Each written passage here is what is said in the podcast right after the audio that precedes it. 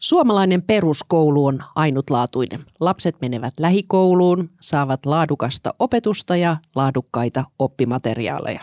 Vai saavatko? Miltä näyttää opetuksen tulevaisuus? Minä olen Baaba Lybek ja tämä on Oppikirjailijat Faktahommissa podcast. Tämä on Suomen tietokirjailijoiden Oppikirjailijat Faktahommissa podcast, jossa tavataan oppimateriaalien tekijöitä ja keskustellaan oppimisen ajankohtaisista ilmiöistä – Podcastin juontaa Baba Lübeck. Tässä jaksossa keskustellaan siitä, miltä näyttää oppimisen tulevaisuus, jos oppimateriaalit nähdään vain säästökohteena. Vieraina ovat apulaisprofessori Venla Bernelius, palkittu oppikirjailija sekä historian ja yhteiskuntaopin lehtori Antti Kohi sekä Vanhempainliiton toiminnanjohtaja Saija Ohtonen-Jones. Tervetuloa. Kiitos. Kiitoksia. Kiitos. Osassa Helsingin kouluista opiskellaan tällä hetkellä ilman oppikirjoja tai kirjojen käyttöä vuorotellaan, eikä kaikkia kirjoja saa edes viedä kotiin. Antti, sinä toimit historian ja yhteiskuntaopin lehtorina Ressun lukiossa Helsingissä. Miltä tämä sinusta opettajana kuulostaa? No surulliselta.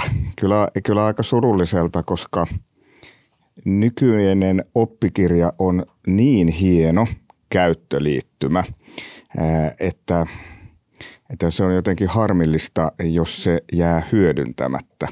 Ja siinä ajatus varmaan on taustalla, että mitä nyt on lukenut myös Helsingin virkahenkilöiden niin kommentteja tästä, että kun on niin monella eri tavalla mahdollista nykyään oppia ja, ja opetussuunnitelmassakin tämä mainitaan ja niin edelleen, niin oppikirjoja ei enää tarvittaisi.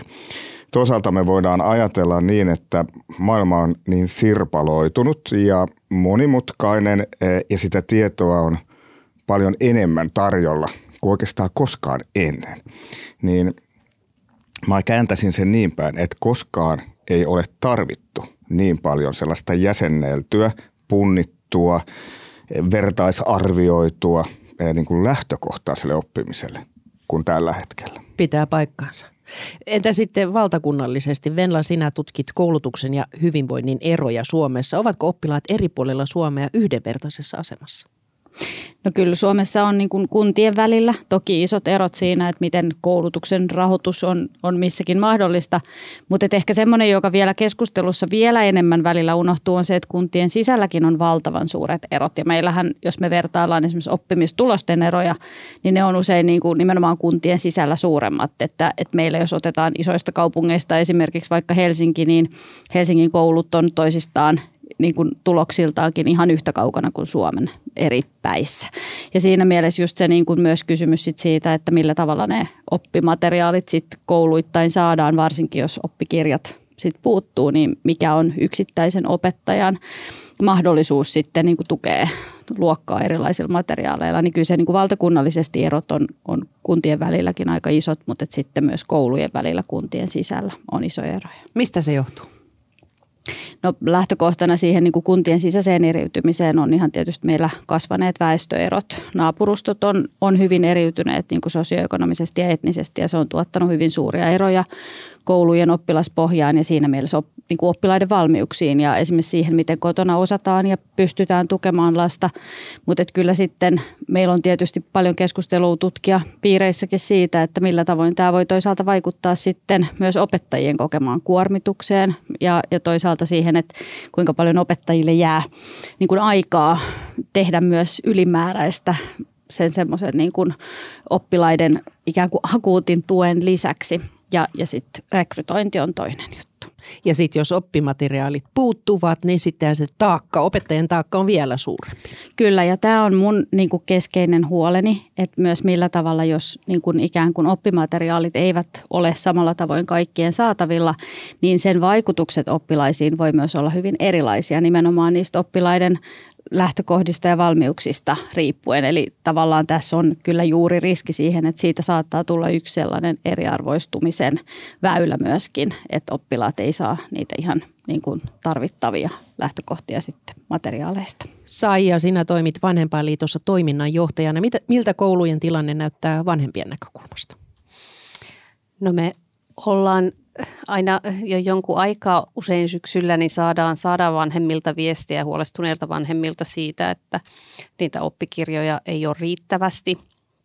Tai sitten, että annetaan vain ikään kuin työkirja, mutta ei tekstikirjaa. Tai sitten, että ne, niitä on, kirjoja on kierrätetty tosi pitkään ja ne alkaa olla sillä tavalla jo huonokuntoisia. Eli huolissaan, huolissaan ovat vanhemmat siitä, että miten, miltä se kirjojen maailma siellä koulussa tällä hetkellä näyttää. Oppimateriaalithan ovat nykyään paljon muutakin kuin fyysisiä kirjoja, eli digitaalinen oppimateriaali on tullut vahvasti. Kuinka paljon se näkyy ikään kuin peruskoulussa? No mä voisin oikeastaan tuohon heittää niin kuin semmoisen kommentin liittyen tähän, niin kun Venla puhuit siitä, että, että niin kuin eriytyy kaupunkien sisällä ja, ja sitten, sitten kaupunkien välillä, niin juuri sen takia oikeastaan, koska se eriytyy, niin tarvitaan oppimateriaaleja, josta, joissa on nykyään tosi tarkasti mietittynä eriyttäminen. Et se, mitä, mitä opettajat eniten kaipaa oikeastaan oppimateriaalilta, on eriyttäminen alaspäin mutta myös ylöspäin, koska luokat on aiempaa heterogeenisempia. Ja silloin niin kustantajat, joita Suomessa on muutama iso, joilla on melkoinen kilpailu oppimateriaalimarkkinoilla ja siinä markkinatalous toimii hyvin mielestäni, koska koska ne isot talot pakottavat toisiaan pitämään laadusta kiinni ja myös hinnat melko kurissa. Sitten on muutama pienempi pienempi haastaa siinä, mutta kilpailu toimii mielestäni aidosti ja, ja, ja tuota, niin kuin laatu on hyvä ja eriyttäminen alaspäin näkyy esimerkiksi siinä, että monessa, no meillä nyt uusimmissa kirjoissa on esimerkiksi kaikki kirjat, ne on ääneen luettu. Eli jos, jos opiskelijalla on, on oppimisvaikeuksia, lukemisvaikeuksia, suomi ei ole äidinkieli tai jotain, niin, niin hän voi kuunnella sen kirjan. Siellä on myös helpotettuja tekstejä, ne on S2-opettajien ammattilaisten tekemiä. Ja me ollaan tehty hirveästi töitä ää, niin opettajan puolesta. Ja, ja voin vain kuvitella, kuinka paljon yksi opettaja yksin pystyisi niin ratkaisemaan nämä samat ongelmat. Kun meillä on isot leveät hartiat siellä, monen ammattilaisen yhteistyö, rahaa laitettu paljon, on aivan loistavia materiaaleja, niin, niin mielestäni se on tosi epäreilua, jos jotkut jäävät sitten sen yksittäisen opettajan työpanoksen varaan, plus että niin kuin sanoit, ei, ei hänellä ole siihen välttämättä mahdollisuutta. On kaadettu tavalla opettajan niskaan sanoa, no sehän pärjäät kyllä ilman oppikirjoja. Venla, sulla on kokemusta siitä, että ei ole kirjoja. Kerro. Joo, omien lasten kautta on tullut tällainen havainto niin kuin lapsen koululuokasta, että ihan erityisesti niin kuin tehtäväkirjat puuttuvat ja lapset kopioi sitten niin kuin käsin tai, tai saavat jotakin materiaalia erillisillä papereilla ja vaikka meilläkin lapsi on niin kuin tavattoman tunnollinen, niin ei hän viidesluokkalaisella säily niin kuin lippulappuset oikeasti ojennuksessa eikä tallessa. Ja tavallaan siinä semmoisesta hyvin motivoituneestakin oppilaasta huomaa, että et, et hän on niin kuin ihmeissään ja hän kokee vaikeaksi esimerkiksi kerrata asioita, kun ei hän sitten muista, että mitä olikaan käyty läpi. Ja tavallaan ehkä siinä mielessä mä vielä niin kuin tavallaan tästä tämän oman kokemuksen kautta, mutta ihan erityisesti sit tutkimuksen kautta kannan huolta sit ihan erityisesti niistä lapsista, joilla on jo jotakin niin kuin oppimisen haasteita valmiiksi. Ja tässä ehkä just se, että et, et kun on jotakin tällaista puutetta, niin, niin se usein sen vaikutukset kohdistuu sit kaikista voimakkaimmin niihin, joiden lähtökohdat on kaikkein hauraimmat.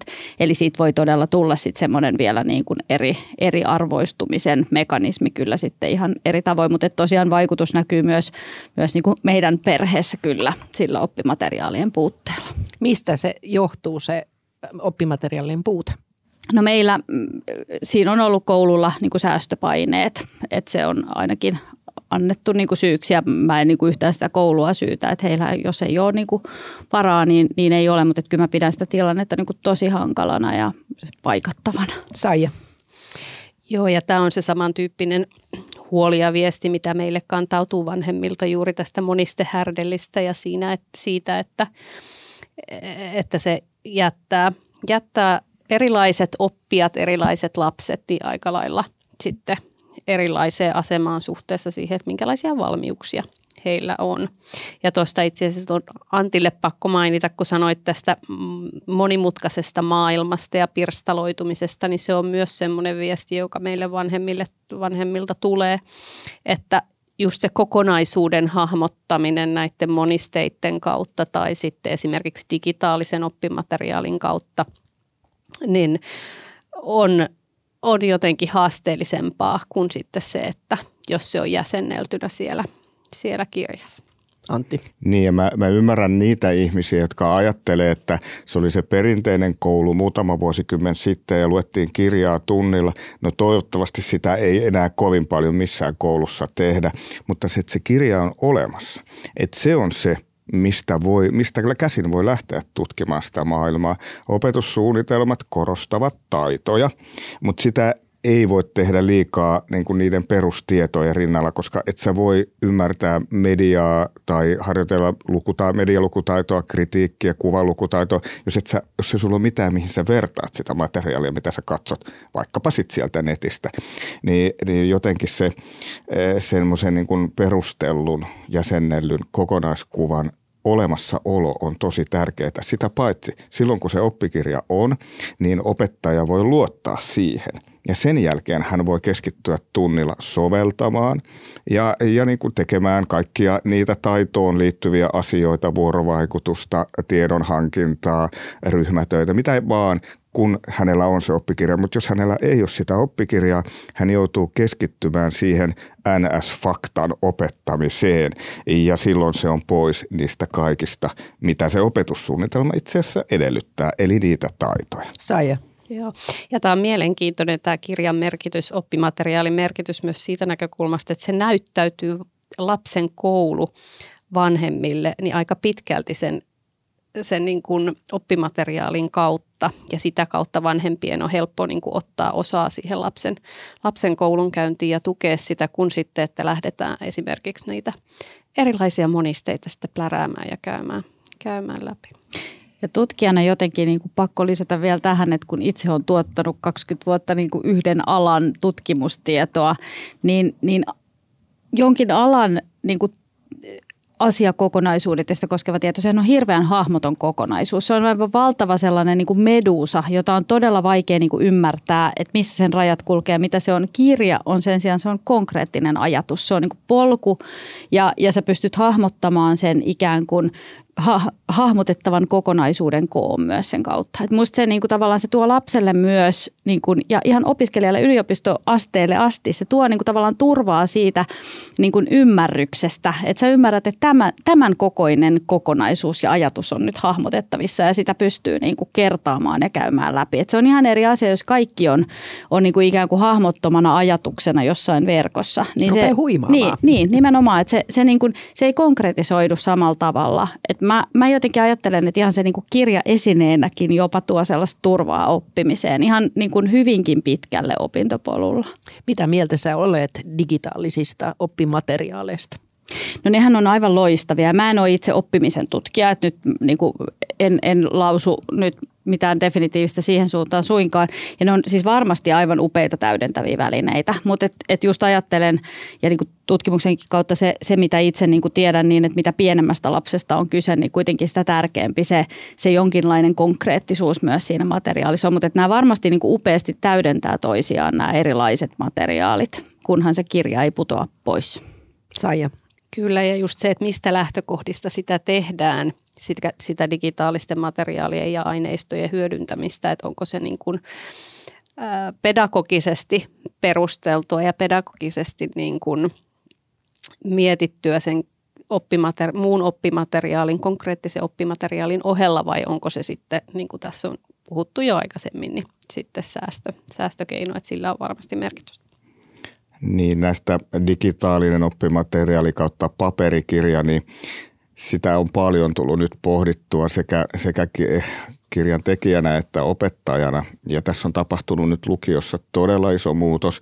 Vielä kaksi vuotta sitten niin omassa oppiaineessani noin 80 prosenttia oli paperikirjaa ja 20 prosenttia digikirjaa. Ja nyt se keikahti toistepäin. Jopa jyrkemmin vielä, ehkä noin 10 prosenttia enemmän oppiaineessa paperikirjoja, koska kun tuli maksuton opetus myös toiselle asteelle, niin se on vaan niin helpompi opettajalle ja myös halvempi tilata, tilata niin kuin lisenssit ja sitten ne opet, opiskelijat itse käy lataamassa sen kirjan ja niillä on läppärit lukios, mikä tietysti mahdollistaa tämän niiden ei tarvitse 5-6 kirjaa kantaa repuissa joka päivä kouluun ja sitten siinä on myös semmoinen loistava ominaisuus kuin päivitys. Eli jos, jos ja kun maailma muuttuu kovaa vauhtia ja kirjat katsotaan vaikka kerran vuodessa läpi, niin sitten sen jälkeen ding, se, sen opiskelijan kirja päivittyy. Ja tämä on yläkoulussa ollut ja peruskoulussa selkeä ongelma, että ne ostetaan ne kirjat kerran. Varsinkin mun oppiaineessani yhteiskuntaopissa, niin vastaan on tullut omillakin ö, lapsilla yli 10 vuotta vanhoja yhteiskuntaopin kirjoja, jotka eivät vain yksinkertaisesti enää monilta osin pidä paikkaansa. Et jos nyt ostat kirjan, ensi vuonna tulee sote-uudistus, tulee uudet vaalit, niin siellä vaan on e, yksinkertaisesti niin liikaa virheitä, mutta, mutta en tiedä, digitaalinen kirja peruskouluun, siitä ei ole nyt mitään puhetta ollut, koska se edellyttää siis henkilökohtaisen läppärin hankintaa. Mä en ole varma, onko peruskoululaiset sitten valmiita siihen, mutta se olisi yksi ratkaisu, koska ne kirjat on niin paljon halvempia, että ne, ne, ne kulkisi aina siellä mukana. Mutta kyllä mä surettaa myös se ruutuaika, mitä nämä lukiolaiset käyttää siihen läppäriin tuijottaa. No ne tuijottaa joka tapauksessa kännykkäänsä, mutta ymmärrätte mitä tarkoitan. Ja kyllä mä, mä niin pidän paperista kirjaa hienona esteettisenäkin esineenä, että en en mä kokonaan kyllä surettaa, jos niistä joudutaan luopumaan. Niin ja sitten Venlan mainitsema tämä rajallisuus niin, ikään kuin, niin se, sehän niin kuin se ha, tiedon Kyllä. hahmottaminen ja niin, niin sehän on aika oleellinen asia. Saija. Antti mainitsi sitä ruutua ja niin se on yksi sellainen asia tietysti, mikä vanhempia paljon puhututtaa ja meillekin on tullut siitä viestiä, varsinkin jos puhutaan hyvin pienistä koululaisista, että ja no, nyt niin kuin sanoit myös isommista, siellä ne haasteet on vähän erilaisia, mutta että vanhemmat huolehtii siitä ruutuajasta ja miettii sitten sitä, että jos oppiminenkin hyvin pitkälti digitaalisiin ympäristöihin siirtyy, niin sit siitä tulee aika, aika iso osa sitä lapsen ja nuoren päivää, että ollaan digitaalisessa maailmassa.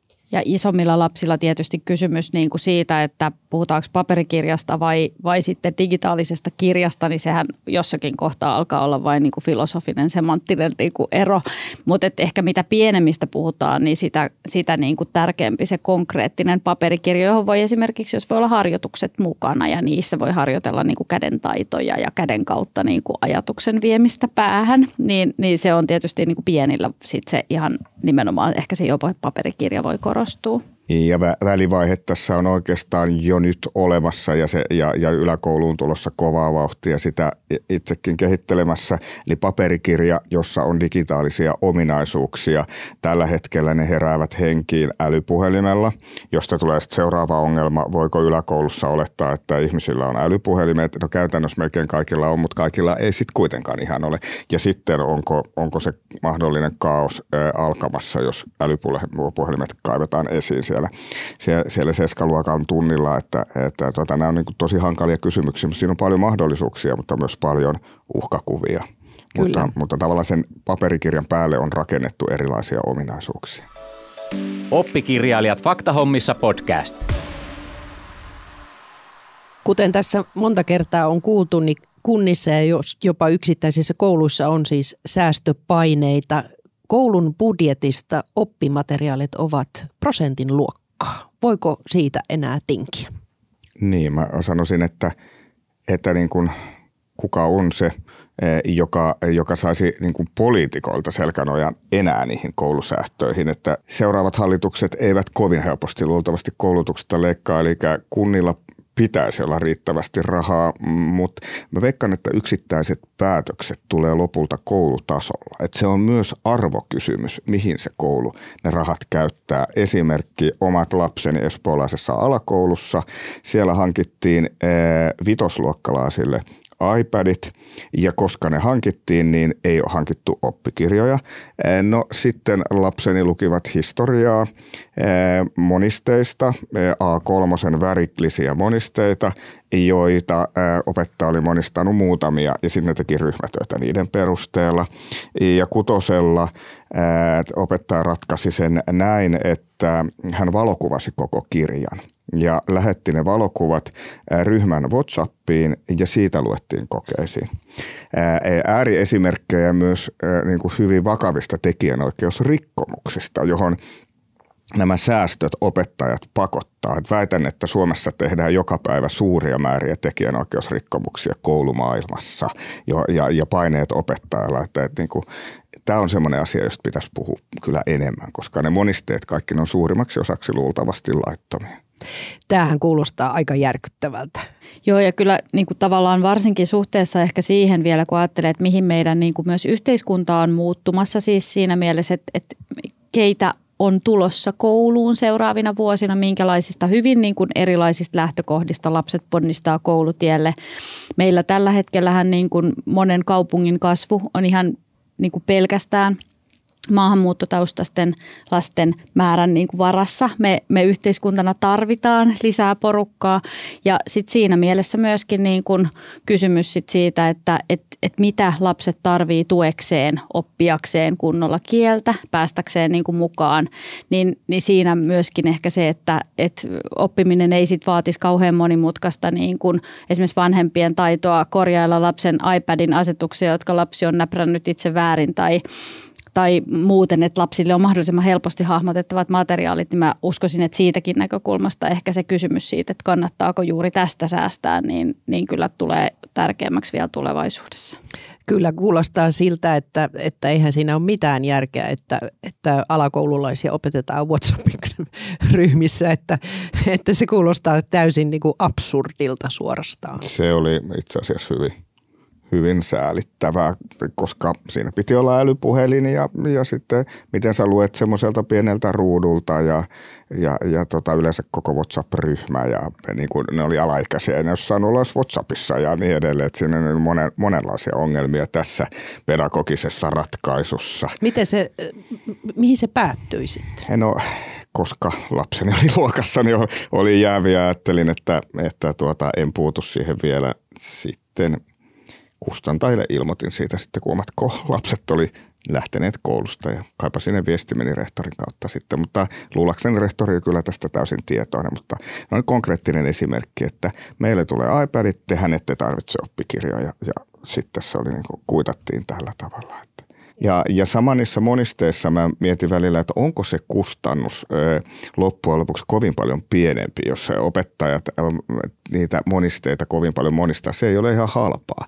Ja se vaan ikään kuin piilotetaan näihin monistekuluihin sinne, tänne ja tonne. Ja, ja sitten loppu, lopputuloksena on kaos, joka voi maksaa ihan yhtä paljon kuin se kuin se oppikirja. Saija. Kyllä, joo, tämä on juuri sarjassamme näitä, missä säästetään toisaalta, mutta sitten toisaalta siellä toisella puolella voi tulla niitä kuluja kuitenkin, mitkä kenties jopa voivat ylittää ne alkuperäiset kulut.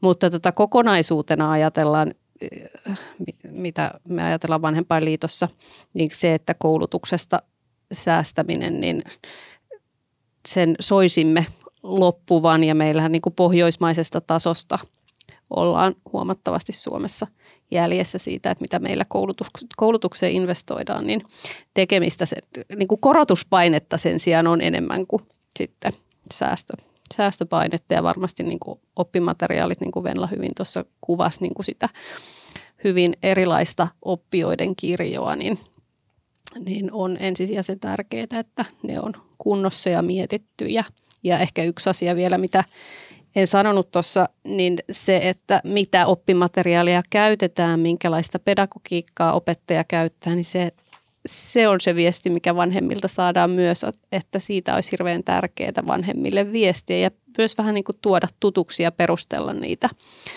niitä ratkaisuja. Kuulostaa ehkä itsestään selvältä, mutta tässä kohtaa on ehkä syytä kerrata, että miksi laadukkaat oppimateriaalit ovat oppilaille tärkeitä. Penla? No juuri, ehkä mun tulokulmani on ihan erityisesti sit se mahdollisuuksien tasa-arvo. Toki, toki myöskin ihan oppimistulokset, että musta meillä on Suomessa tällä hetkellä kaksi todella niin kuin massiivista isoa haastetta. Eli toinen on se, että meillä on tällä hetkellä kaikkien OECD-maiden, siis maailman suurin käytännössä ero meidän niin kuin suomen ja ruotsinkielisen ja sitten toisaalta maahanmuuttotaustaisen väestön välillä. Missään muualla niin kuin ero kantaväestön ja maahanmuuttotaustaisten oppilaiden niin kuin oppimistuloksissa ei ole niin suuri kuin meillä. Ja sitten toisaalta meillä toinen ongelma, että oppimistulokset on kääntyneet laskuun ja laskeneet viimeiset niin kuin 15-20 vuotta jo Suomessa. Et, et meillä niin kuin juuri tämä, mihin – mihin Saaja hyvin viittasi, että, että meillä koulutukseen investoinnit ei ole ihan pohjoismaisella tasolla, niin, niin siinä kyllä meillä on tehtävää ja ikään kuin kirittävää. Ja, ja tästä näkökulmasta just ehkä se oppimateriaalien merkitys tilanteessa, jos tulokset laskee, kantaväestön ja maahanmuuttaustaisten oppimistulosten erot on suuret, niin, niin ehkä se on lähtökohta, että kaikilla on ainakin laadukkaat materiaalit, joita vanhemmat myös osaavat niin kuin käyttää lapsen kanssa. Et digikuilut on aika suuria ja kielitaidon ongelmat korostuu sit ihan erityisesti digitaalisessa ympäristössä usein, kun siellä pitää pystyä navigoimaan, että kirja on siinä mielessä ja, ja niin kuin ylipäänsä sit hyvin laadukkaat materiaalit, joita lapsi pystyy itse myös sit kertaamaan, niin on kyllä todella tärkeät nyt tällä hetkellä on siis todellisuutta se, että alakouluissa, jopa yläkoulussa opetetaan oppilaita monisteilla, jopa WhatsApp-ryhmissä, kuten kuulimme. Miten varmistetaan, että oppilailla on tulevaisuudessa yhdenvertaiset mahdollisuudet oppia? Mitä, mitä tälle asialle voidaan tehdä? No mä näkisin yhtenä todella isona asiana sen, että, että näistä asioista olisi hyvin vahvaa sellaista valtakunnallista keskustelua ja ohjausta. Et, et sehän on todella upeeta, miten laadukas meidän koulutusjärjestelmä on ja se on hienoa, että meillä on sellaista paikallista joustavuutta ja opettajiin luottamista. Opettajathan meillä on niin kuin pätevämpiä kuin, kuin missään ja hyvin motivoituneita. E, mutta sitten sen rinnalle ehkä juuri tällaisen niin kuin tiettyihin perusrakenteisiin liittyvä niin kuin valtakunnallinen ohjaus ja ajatus juuri siitä, että, että varmistettaisiin se, että, että kaikkialla saavutetaan niin kuin samat standardit just näihin materiaaleihin liittyen muuten. Että ehkä ihan kaikkia päätöksiä ei sitten kuitenkaan kannattaisi tehdä aivan paikallisesti. Antti. Niin, tässä on varmasti se, että toisaalta se vastuu ja vapaus. Että se vapaus valita, e, se on hienoa Suomessa ja tosiaan niin kuin sanoit, opettajiin luotetaan. En haluaisi, että ylhäältä joku sanoisi e, opettajalle, minkälaista materiaalia käytät, ettei mennä autoritaariseen niin kuin, e, opetukseen ja myöskään meille oppikirjatarkastaja eikä muuta. Luotetaan siihen, että laatu pysyy hyvänä, koska asiakkaat sen, sen niin kuin valitsevat sen kirjan. Huono kirja ei vaan mene kaupaksi tai huono materiaali ylipäätänsä. Mä sanoisin, että pallo on myös aika paljon vanhemmilla, jotka voi aktiivisesti ja, niin kuin antaa painetta rehtorille ja rehtoria taas kiinnostaa, mitä mieltä vanhemmat on.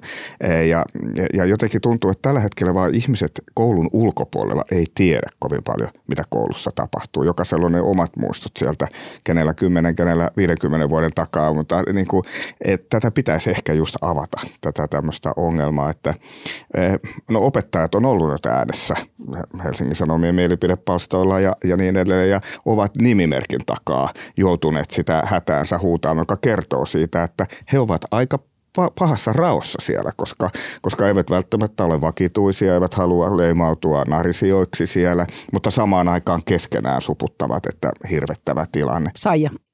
Joo, ehkä kans perään kuuluttaisin ihan alkuun semmoista niin valtakunnallista tahtotilaa, että mitä me oikeasti, niin kuin, miltä me halutaan, että meidän koulutus ja meidän koulutuksen taso ja meidän niin kuin, oppimistulokset, niin miltä ne näyttää ja investoida niin kuin sen, sen mukaan ja varmasti valtakunnallisella ohjauksellakin ja sen niin kuin, silläkin on paikkansa. Tämä oli mielenkiintoinen Antin kommentti vanhempien, vanhempien roolista. Varmasti on näin, että vanhemmat ja vanhempainliittokin esimerkiksi voisi nostaa näitä arjen, mitä tässä nyt on kuultu, mitä osaltani on tuonut esille ja Venlakin, Venlakin että minkälaisia haasteita se siellä niin kotona se oppikirjattomuus aiheuttaa ja mitä se, millä tavalla se kenenkin lapsen elämässä ja oppimisessa näkyy. Mutta vanhemmilla on myös ehkä myös se, että osa vanhemmista kuitenkin, vaikka keskustelu on aina välillä vähän erilaista, niin kunnioittaa kovasti opettajia ja rehtoria ja se kynnys ottaa tämmöisiä asioita puheeksi siitä näkökulmasta, että ollaan ikään kuin vaatimassa jotain, niin on aika, aika iso. Että se viesti, mitä mekin on saatu, on, että vanhemmat sitten melkein mieluummin kysyy, että voidaanko, pitääkö minä ostaa se työkirja esimerkiksi. Siihen niin, olla... ja Anttikin odotti siihen asti, niin. että, että omat lapset... Niin, tähän se pahimmillaan menee, niin. että sitten jotkut ostavat ja, ja sitten se taas eriarvoistaa. Kyllä, ja tähän on sanottu kyllä vanhempainliitosta sitten muistutettu tästä maksuttomasta perusopetuksesta ja sanottu, että älkää, älkää ostako juuri tästä eriarvostavasta syystä, mitä Anttikin mainitsi tässä on myöskin niin kuin toisaalta just se, se pointti, että samalla kun toki se on hirveän hyvä, että vanhemmat on monessa aktiivisia, niin toisaalta jos järjestelmään pääsee hiipimään sellaisia rakenteita, jossa edellytetään vanhempien aktiivisuutta, niin se hyvin helposti tuottaa sellaisen tilanteen, jossa sitten ne perheet ja ne lapset, jotka kaipaisivat kaikista eniten tukea, niin jää ilman sitä, koska heillä ei ole voimia välttämättä tai, tai osaamista niihin reitteihin, miten asioihin vaikutetaan.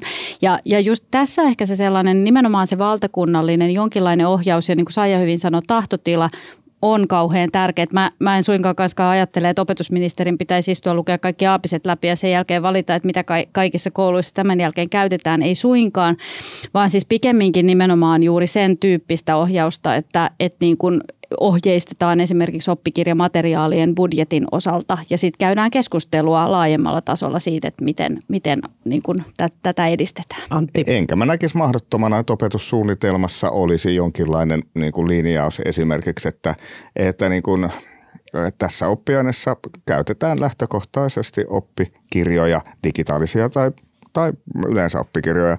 Ja, ja se, siihen jo voi sitten opettaja vedota suhteessa siihen rehtori, että opetussuunnitelma kehottaa. Että kyllä siellä tälläkin hetkellä ohjataan työtapoihin ja niin edelleen. Että, että on siinä totta, että, että on kyllä ihan oikeassa Venla siinä, että, että, että ei, silloin järjestelmä on pielessä, jos siinä on jatkuvasti vanhempien vastuulla niin kuin räksyttää ja vahtia. Että kyllä sen pitäisi sen koulun, koulun toimia ilman, ilman niitä vanhempia. Mutta tosiaan tämä on mennyt jo vähän siihen, että, että nämä yksittäiset toimijat, jotka tarjoaa kohtuu, kohtuu kallista koulutusta niin kuin koulupäivien jälkeen, niin kuin tiedätte lukiossa, mutta myös peruskoulussa, niin niillä taitaa mennä aika hyvin. Me ollaan vähän palaamassa tai menossa siihen Kiinan malliin, missä kaikki menee sen jälkeen, kun koulupäivä päättyy, niin johonkin valmennukseen. Tosi Kiinahan lopetti sen nyt ja kielsi kategorisesti, koska opiskelijat oli niin stressaantuneita, että siellä, siellä se bisnes suljettiin. Eli OPSiin vaaditaan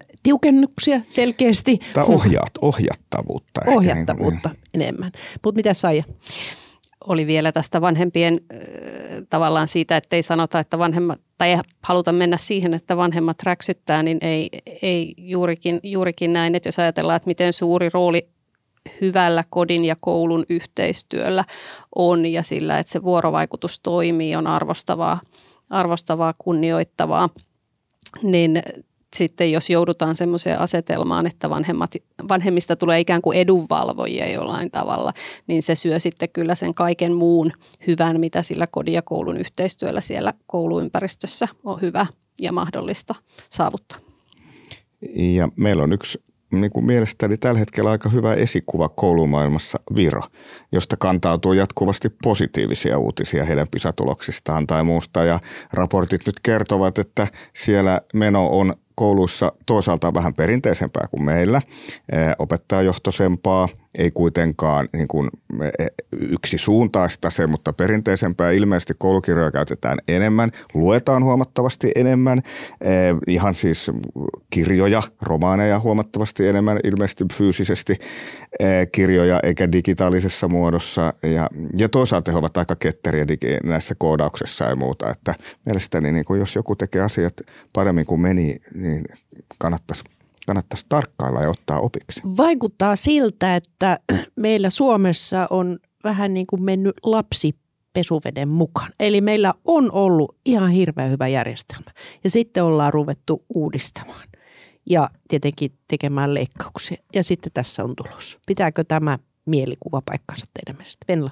No meillä on toisaalta niin kuin ehkä tämä peruskoulun niin kuin tulosten lasku ja varsinkin se eriytyminen, niin se on kyllä kytkeytynyt tosi voimakkaisiin yhteiskunnallisiin muutoksiin. Meillähän on, on erilaiset niin kuin yhteiskunnallisen eriarvoisuuden mittarit kyllä kehittyneet varsin nopeasti heikkoon suuntaan. Eli siinä mielessä meidän koulujärjestelmä on kohdannut kyllä hyvin suuret muutokset, joihin aivan varmasti olisi tarvinnut jollain uudistuksilla joka tapauksessa sopeutua. Et sikäli varmaan ei ainakaan kaikki, mitä on tapahtunut, niin ei johdu siitä, mitä koulutusjärjestelmässä on päätetty tehdä, mutta, mutta et siitä olen ehdottomasti samaa mieltä, että, että nyt ollaan sellaisessa paikassa, että pitäisi myös keksiä kyllä uusia keinoja, koska koska meillä on semmoisia haasteita, jotka on pakko ratkoa nyt jollain lailla. Ainakin oppimateriaaleista ei pidä ilmiselvästi leikata, ei yhtään. Joo, en leikkaisi.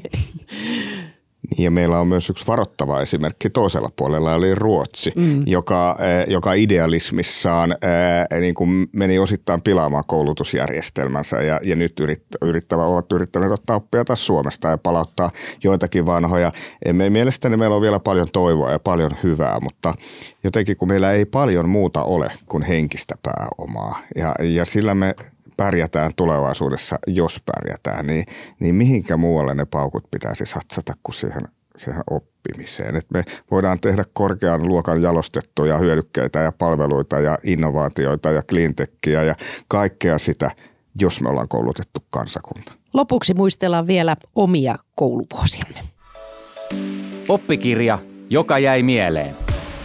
Jokainen suomalainen lukee peruskoulun aikana sata oppikirjaa. Mikä oppikirja on jäänyt teille mieleen omilta kouluvuosiltanne? Mä en malttanut olla tuomatta mukaan, kun mä kerran olen historiaopettaja, niin mielestäni kaikkein ehkä eniten suomalaiseen identiteettiin vaikuttanutta koulukirjaa.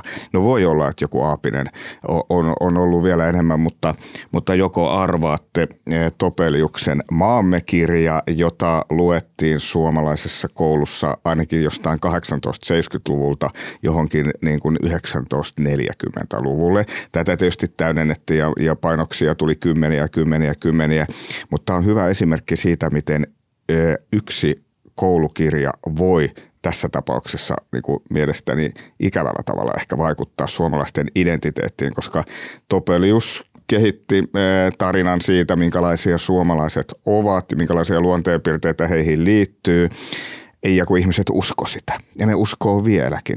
Ja se on surullista, koska se samalla myös luo semmoisen vastakkainasettelun, että jotkut ihmiset eivät joidenkin mielestä ole suomalaisia, koska he eivät täytä näitä kriteereitä. Täällä lukee myös hyvin tarkasti, minkälaisia ovat hämäläiset ja pohjalaiset ja savolaiset ja niin edelleen. Topeliuksella on ollut varmaan hauskaa, kun hän on keksinyt näitä, näitä tota, mutta ihmiset luulevat, että hämäläiset ovat hitaita ja savolaiset kierroja ja niin Mitä, edelleen. eikö ne ole? Niin. Ja, ja toinen, ehkä, ehkä niin kuin suunnilleen sama taso, Vänrikki Stoolin tarinat, jota luettiin siis koulukirjana ainakin 1960-luvulle.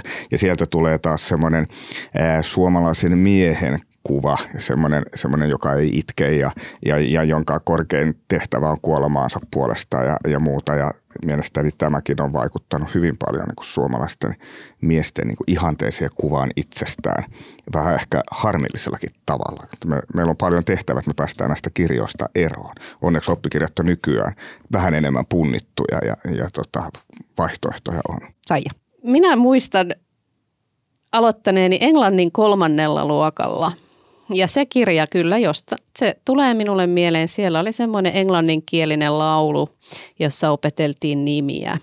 Ja mä tähänkin päivään men, siis edelleenkin muistan täysin sen laulun, että miten se meni. Olen sitä laulanut lapsilleni ja he ovat pudistelleet päätään, että älä äiti vitsi.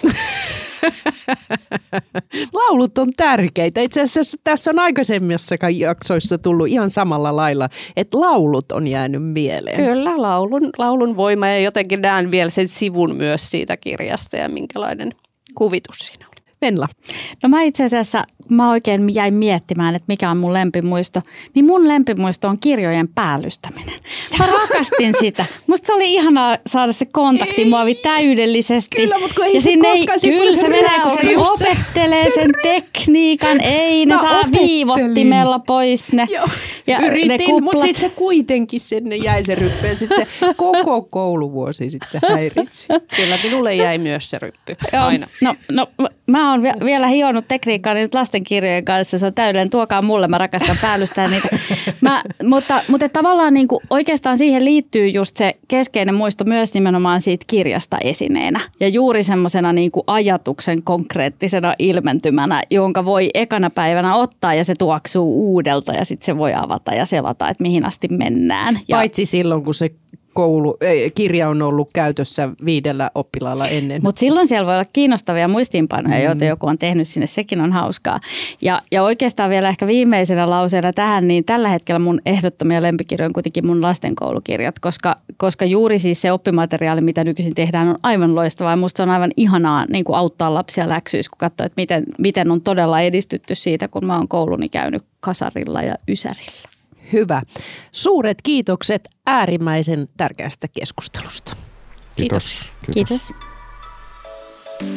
Tämä on Oppikirjailijat Faktahommissa podcast. Kiitos kun kuuntelit. Jos pidit podcastista, muista seurata podcastia Spotifyssa tai tilaa ja arvostele ohjelma Apple Podcastissa, niin muutkin löytävät ohjelman pariin.